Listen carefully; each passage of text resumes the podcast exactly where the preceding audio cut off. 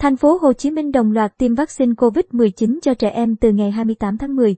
Đại diện Sở Y tế Thành phố Hồ Chí Minh cho biết, từ ngày mai, ngày 28 tháng 10, thành phố sẽ đồng loạt tổ chức các điểm tiêm vaccine COVID-19 cho trẻ em trên địa bàn.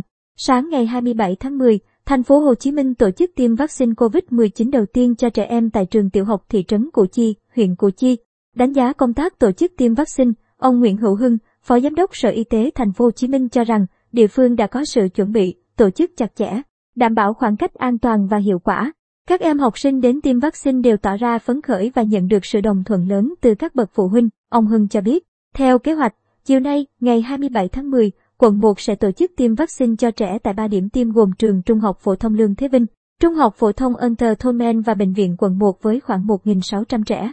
Ông Hưng cũng cho hay, từ ngày mai, ngày 28 tháng 10, tất cả quận, huyện và thành phố Thủ Đức sẽ đồng loạt triển khai các điểm tiêm vaccine COVID-19 cho trẻ em.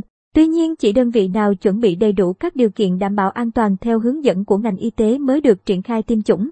Còn ngược lại sẽ không được tổ chức tiêm cho đến khi đảm bảo an toàn thực sự, ông Hưng nói. Các địa phương, đơn vị chưa đảm bảo an toàn phải báo cáo ngay cho Sở Y tế thành phố Hồ Chí Minh lý do tại sao chưa an toàn và cần hỗ trợ gì để có sự chủ động phối hợp nhằm đảm bảo công tác tiêm chủng cho các em. Huyện Củ Chi và quận 1 là hai địa phương được thành phố Hồ Chí Minh chọn là nơi thí điểm tiêm vaccine phòng COVID-19 cho trẻ em đầu tiên. Huyện Củ Chi sẽ tiêm vaccine phòng COVID-19 cho 11.000 trẻ từ 16 đến 17 tuổi trên địa bàn. Thành phố Hồ Chí Minh đã ban hành kế hoạch tiêm vaccine phòng COVID-19 cho học sinh từ 12 đến 17 tuổi. Học sinh 16 đến 17 tuổi được tiêm trước và cuốn chiếu dần đến độ tuổi nhỏ hơn.